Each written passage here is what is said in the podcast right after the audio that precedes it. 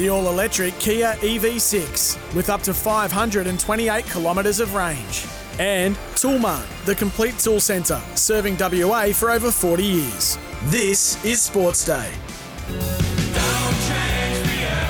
Peter Vlahos here with Sportsday WA on this Thursday. Of course, the final Sports Day of the week. It runs Monday to Thursday between 5 and 6 here on the SENWA network. And don't forget that you can join the Red Army this NBL season by becoming a Perth Wildcats member today. Just check out the details on the Perth Wildcats website. We're here for the Kia EV6 GT, the World Performance Car of the Year, and Toolmart, the complete tool centre serving WA for over 45 years. They sit, I think, currently third on the WBBL ladder after what was, again, another impressive performance by the Perth Scorchers over the Sydney Sixers. And one of the reasons they won the game yesterday was on the back end of a dominant performance by Amy Edgar. Took 4 wickets for 19, and she joins us on the program now. Amy, thanks for your time. No problem. How are you going? I'm very well. You are a New South Wales girl originally, aren't you? I am, yes. Yep. Yeah. What was it like beating Sydney? Pretty good. The Scorchers and Sixers have quite a healthy rivalry in the WBBL now. We've sort of played a few finals and things like that against each other. So, yeah, it's certainly a little bit of a rivalry, so it's nice to get one up against them.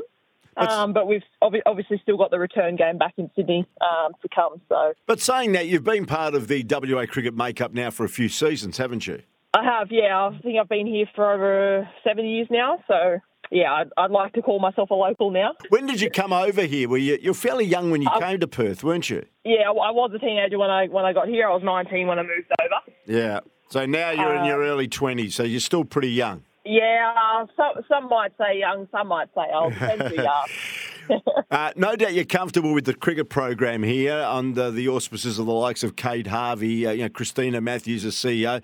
How do you find cricket on this side of the country? Because after all, it's been all-conquering in recent times. Yeah, absolutely. I've loved my time over in the West. The girls over here were very welcoming when I first got here. I've obviously stayed because of those. And then, our organisation as a whole has had a lot of success in recent years across the men's and the women's program, and then obviously across the WA and Perth Scorchers teams. That's obviously led by Christina Matthews, our CEO.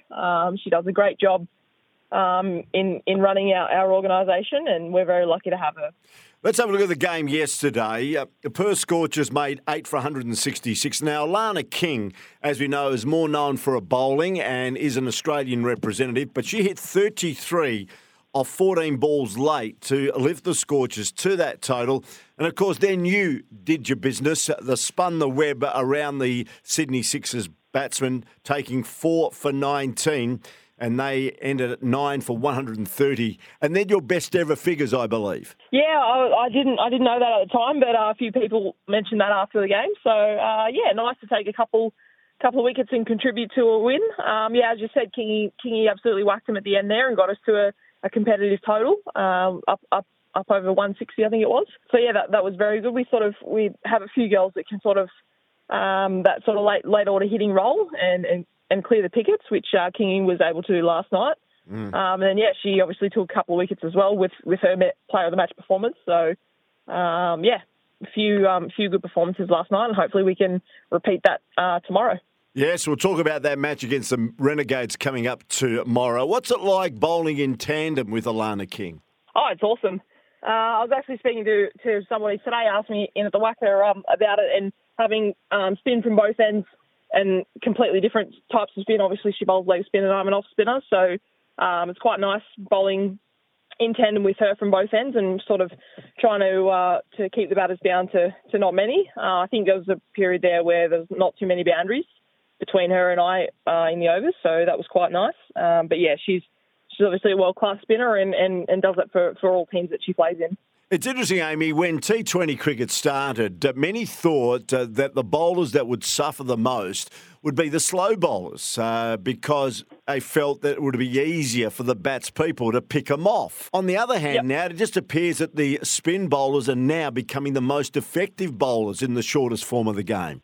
Yeah, I totally agree with that. I think especially in the women's game, the T20 spin has become more and more of a focus, I guess. And you actually see a lot of the teams across the competition sort of have three or maybe even four spinners within their side, and only a couple of fast bowlers. So yeah, in women's cricket especially, it's certainly turned that way towards the spin bowlers. Who works with your game? Is there one in particular that works with you to make sure that you keep improving and get better? Yeah, our head coach Becky Grundy. She was a left arm orthodox spinner during her career for England. And yeah, we've got a little bit of a spin group over here in WA with Kingy and Lily Mills as well. So yeah, we always work together in the nets and sort of feed off each other and try and help each other out. Oh, it's pretty handy when your coach is, of course, a left-arm orthodox spinner as well and knows exactly what needs to come out. Yeah, absolutely. Becky's been really great for all three of us, really, over the last few years.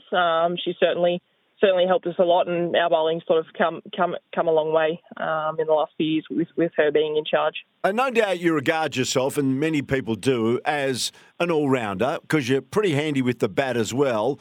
How do you balance it? Oh, it has been a bit tough recently, I will admit. I used to, obviously when I wasn't bowling as well, I used to just be a bat in the team, so that was quite nice, and I was able to focus all my time on batting, but now obviously I sort of split my time between the two. So yeah, sometimes it is a bit of a juggle to sort of focus on one more than the other. But I try and split my time evenly to keep working on both and not let one of them drop off. Do you still regard yourself as a batting all-rounder, or do you think it's starting to turn a bit? I would still call myself a batting all-rounder. I think batting's always been my main skill, and I think it probably always will be. But yeah, certainly my bowling has come a long way in recent times. So yeah, I'd like to call myself an all-rounder now. When you look at the strength of this squad, currently sitting in third position, is it a better squad than the one that you played with last season? I don't really know. I haven't really thought about that. Potentially, maybe. I think every year there's sort of always a little bit of change within all lists, especially in the franchise sort of competitions. But as you said, we've sort of recruited pretty well this year. The group sort of gelled together really well, and at the moment we're going okay. Still a long time to go in the tournament, but yeah, hopefully we can keep putting some wins on the board, getting towards the back end of the year. It's amazing the Scorchers have beaten now the Sixers, I think 7 times out of the last 9. So you've got a great record over the Sixers, who remain bottom of the points table, and you consider pound for pound the talent they've got. That's a bit surprising for mine. Yeah, I hadn't heard that stat before. I suppose that's pretty cool to have one up on them, I guess. But yeah, like I just said, the tournament's quite a long tournament, and there's still plenty of games to go. So it wouldn't surprise me if the Sixers sort of come up that ladder a bit and sort of are towards the middle of the pack come the end of the tournament. Amy, the Renegades tomorrow, 37 degrees the forecast top. It's going to be pretty much a hot one out there at the WACA. What are your thoughts on the conditions? Are you quite comfortable in the heat? Yeah, I think so. Most of our team are based in WA now, so we're used to the heat. Obviously, this is our home ground, and we play here all the time. So, yeah, I think we'll be fine. Obviously, it will be a little bit hotter tomorrow, but we've got the afternoon game, so hopefully the breeze might come in tomorrow afternoon, and that might cool it down a little bit. But no, I don't think the conditions will affect anyone too much. Well, you know the conditions very well. You've been here for a few seasons. You know about the Fremantle doctor and the cooling southwest breeze. Good on you, Amy. You sound like a real local now. Thanks for joining us. Congratulations on your 4 for 19, and may it continue at the WACA tomorrow. Thank you very much for having me. Amy Edgar there joining us from the WBBL and the Perth Scorchers. Just before I go, for Irrigear, which is here to save time and water, the two major sports headlines today. If you missed it a bit earlier, incoming West Coast Chief Executive Don Pyke says restoring the club's on-field performance across all of its sides is the most pressing issue he faces when he takes over Trevor Nisbet's role as CEO of the West Coast Eagles in January. He will replace Trevor Nisbet, and the pair will work through a transition period into the new year. The former Adelaide Crows head coach said recent results showed the Eagles had a lot of work to do to be competitive. And the other big news is that West Australian and Australian all-rounder Mitch Marsh has departed the World Cup, flying home here to Perth for personal reasons. He flew out last night in India and leaves the Aussies with 13 players to choose from for Saturday night's contest against England, and no timeline has been placed on Marsh's return, with Cricket Australia not stating if a replacement player would be required in a statement that was issued this afternoon. As we know, Glenn Maxwell will also miss because of concussion that match against England on Saturday. That's for our friends at Irrigear, and Irrigear offers expert advice and better irrigation solutions to save time and water. Irrigear is here. And don't forget, Beaumont Tiles is giving away a trip for two to American football's biggest game, worth over $70,000. All you need to do is just shop in-store at Beaumont's before November 12, and you're in with a chance to win. T&Cs do apply.